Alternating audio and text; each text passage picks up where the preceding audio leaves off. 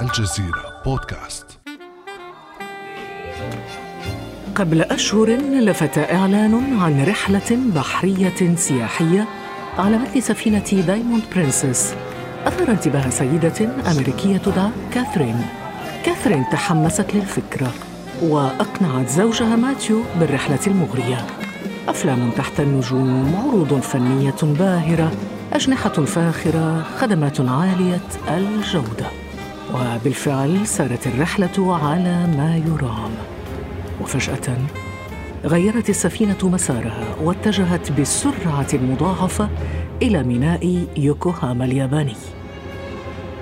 ثم تبين أن راكبا غادر السفينة كان مصابا بكورونا. فرض على الفور الحجر الصحي على أميرة الألماس لتتحول الرحلة البحرية الساحرة إلى سجن عائم فكيف عاش ركاب السفينة وطاقمها تلك التجربة؟ بعد أمس من الجزيرة بودكاست أنا خديجة بن جنة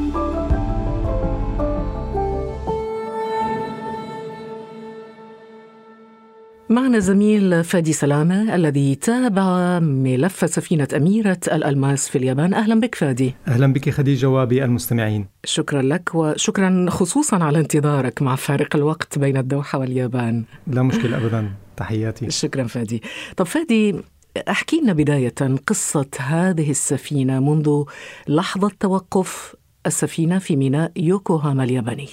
نعم خديجة كما تعلمين تقريبا منذ منتصف يناير كانون الثاني بدأت قصة انتشار فيروس كورونا في ووهان الصينية وإقليم خوبي في الصين وبدأت هذه الأخبار تتوالى عن خطورة هذا المرض.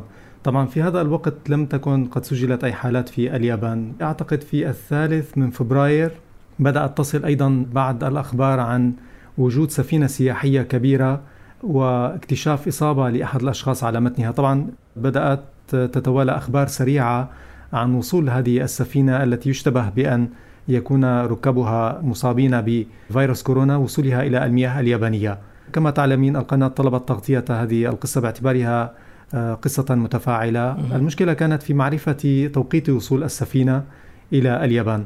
يومين تقريبا كنا نذهب إلى الميناء لأخذ بعض المعلومات عن وصول السفينة ومتى كل هذه الأمور.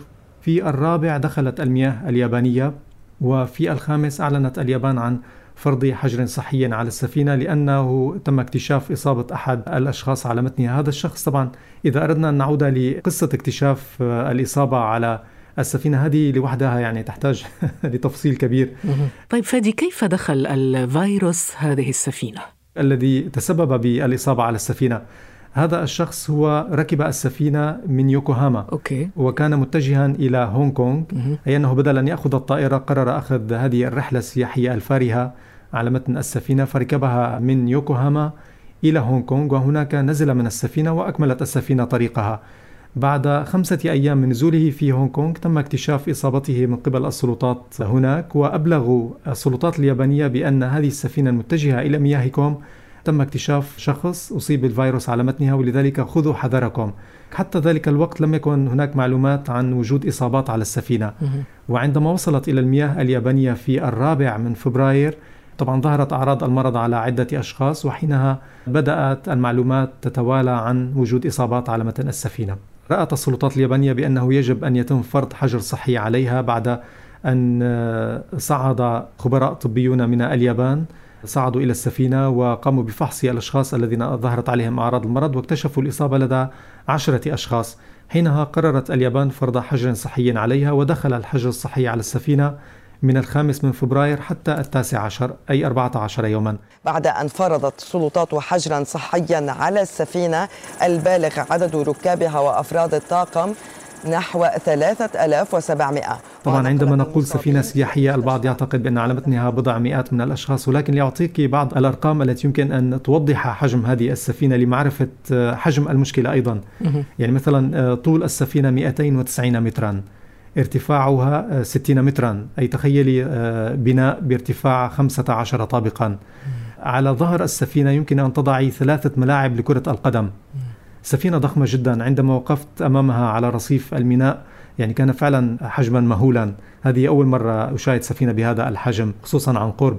وعدد الركاب الكبير على متن السفينة كان هو المشكلة في التعامل معها ووضع السلطات اليابانية أمام معضلة كبيرة جدا. كيف يتعاملون مع الركاب؟ هل يسمحون لهم بالنزول؟ هل يفرضون عليهم حجرا صحيا؟ يعني مشهد يحيل إلينا يعني دراما سفينة تايتانيك طبعا مع اختلاف القصص. ولكن بالتأكيد كان هناك حالة من الهلع ربما ومن الرعب في أوساط ركاب هذه السفينة أليس كذلك؟ أنا كنت أتواصل عن طريق تويتر وفيسبوك ماسنجر مع ركاب هناك ويمكنك أن تدركي تماما حجم الهلع والخوف الذي كانوا يشعرون به آه، السفينة مثلا بعد أن دخلت آه، المياه اليابانية قبعت عند رصيف عند الميناء قبل ذلك كانت تذهب إلى عرض البحر ثم تعود ولذلك كانت تقدم على الأقل نوعا من شم النسيم لنقل أو شم الهواء للركاب الذين يغيرون المنظر. ولكن بعد ذلك قبعت في على الرصيف. طبعا هذه المعلومات أنا لم أصعد على السفينة ولكن من خلال تواصلي مع الركاب عليها.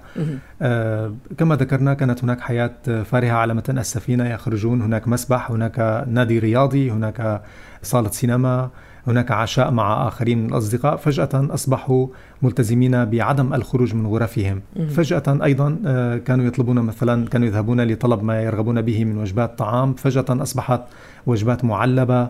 كل يوم تأتيهم ثلاث وجبات الصباح الغداء والعشاء. لديهم خيار قليل فقط من الأطعمة التي يمكن أن يختاروها. كانوا يستطيعون التواصل مع آه، الطاقم. فجأة أيضا أصبح أفراد الطاقم يضعون الطعام أمام باب الغرفة. طبعا كانت لديهم أجهزة كمبيوتر ولكن الطريف هنا أن وزارة آه، الصحة اليابانية قامت بتوزيع ألفي جهاز آه، آيفون حديث جديد طبعا على الركاب وكان عليه تطبيق يمكن لهم أن يتواصلوا عبره مع استشاريين طبيين لأخذ استشارات منهم وكانوا أيضا يستطيعون استخدامه للتواصل مع عائلاتهم عبر تطبيقات مختلفة لخدمات التواصل تركوا لهم تليفونات أم سحبوها بعد ذلك؟ والله هذا السؤال الذي يسأله الصحفيون طبعا فيما بعد من خلال متابعتي للإعلانات التي كانت تنشر على السفينة للركاب آخر هذه الإعلانات في اليوم الذي سمحوا لهم بالنزول فيه كان كان المتحدث يقول نرجو ترك هاتف الآيفون داخل الغرفة قبل نزولكم. لم ياخذوها اذا كثيرون ربما كانوا متحمسين لأخذ هذا الهاتف. كان الأمر مغريا لو تركت التليفونات. وكان هناك بشكل يومي كان هناك طبعا رسائل من القبطان رسائل صوتية يتم بثها عبر مكبرات الصوت آه، داخل الحجرات وعلى متن السفينة. تتحدث عن الوضع آه، عملية ابديت أو تحديث للاخبار ليطلع الركاب على الأخبار لأنهم بشكل فعلي كانوا محتجزين داخل آه، غرفهم الركاب من ذوي الغرف الحبيسة لهم الأولوية في الخروج إلى سطح السفينة هؤلاء الركاب الذين لا يملكون نوافذ أو ضوء وهواء لابد أن يقضوا المزيد من الوقت بالخارج هذه الأجواء هذه النداءات. ربما حاول طاقم السفينة فادي رفع معنويات المسافرين. بالفعل كما ذكرتي كانت هناك محاولة أحيانا يعني يبذلون جهود فعلا كبيرة جدا وجب أن يحيوا عليها وهو ما قام به بعض الركاب فعلا. كانوا يوجهون رسائل شكر لطاقم السفينة. بسبب هذا الخوف كانوا يحاولون رفع المعنويات ولكن في نفس الوقت كان عليهم أن يكونوا واقعيين ويطلعوا الركاب على حقيقة الوضع. كما ذكرت في الاعلانات التي كانوا بتحديد القبطان كانوا يوجهوها بشكل يومي باللغة الإنجليزية ثم يقوم مترجم بترجمتها إلى اللغة اليابانية لأن نحو ثلث الركاب كانوا من اليابان. كانوا كل يوم يعلنون عن أعداد جديدة وتتزايد من الإصابات تم إعلامنا أن عدد المصابين اليوم تراجع من 66 إلى 65 شخصا من بينهم خمسة من أعضاء فريق السفينة. ربما فادي أيضا من طرق كسر الملل لدى الركاب. كان هناك احتفالات مثل عيد الحب. يعني أكيد السفينة تحولت إلى سفينة من الورود الحمراء. كانت هناك خدمة وفرتها الحكومة اليابانية ربما ساعدت على الاحتفال بعيد الحب. لدى البعض وهي أنه أنها سمحت لهم بالحصول على خدمات التوصيل البريدي. أمازون مثلا كان بعض الأشخاص يشترون أشياء على أمازون وهذا ساعد بعض الأزواج طبعا والأصدقاء على طلب هدايا ورود كما ذكرتي. وكانت بالفعل تصل إليهم إلى غرفهم. طبعا عملية طويلة ومعقدة أحيانا تأخذ أكثر من يوم لتصل ولكنها أيضا ساعدتهم على الاحتفال بعيد الحب كما ذكرتي وأيضا على رفع معنوياتهم. من حسن حظهم أشخاص على متن السفينة تمتعوا بروح معنوية عالية وقاموا أيضا بدور في رفع الروح المعنوية للركاب الآخرين. وربما أنت أكثر شخص فادي اطلع على هذه الأجواء من خلال تواصلك مع أحد ركاب هذه السفينة. ماذا قال لك؟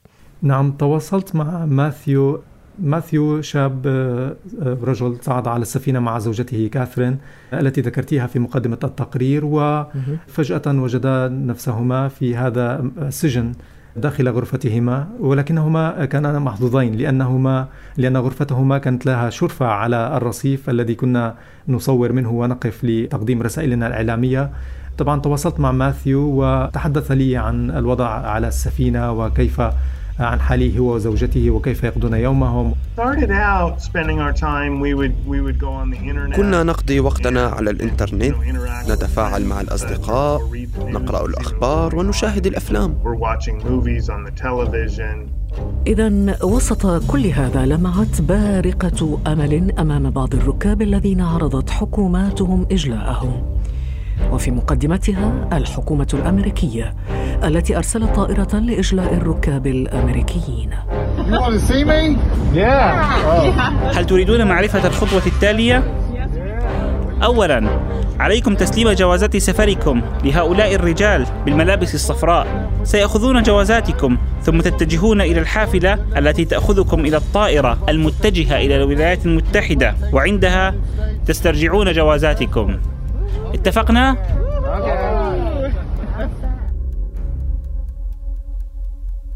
فادي هل كان ماتيو وكاثرين من ضمن الركاب الأمريكيين الذين آه، تم إجلاؤهم من طرف الحكومة الأمريكية؟ خديجة ماثيو وزوجته كاثرين؟ كانا من القلائل الذين رفضوا الصعود على متن الطائرة وفي الحقيقة كانت هذه النقطة أثارت اهتمامي كثيرا لأنه آه، عندما جاءت آه، الطائرة الأمريكية كان ذلك قبل يومين فقط من انتهاء الحجر الصحي على السفينة. وكان السؤال الكبير لماذا ترسل الولايات المتحدة طائرة لتجلي مواطنيها قبل يومين فقط من انتهاء الحجر الصحي على السفينة. كان السؤال الكبير هذا يدور والإجابة التي كان الكثيرون يتداولونها هو أنه سيتم تجديد آه، الحجر الصحي لأربعة عشر يوما آخرين على السفينة.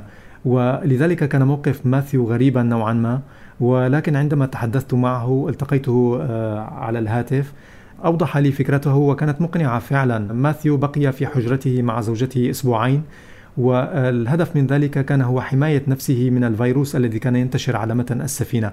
وفجأة تطلب منه السلطات الأمريكية أن يصعد على متن الحافلة مع ركاب آخرين.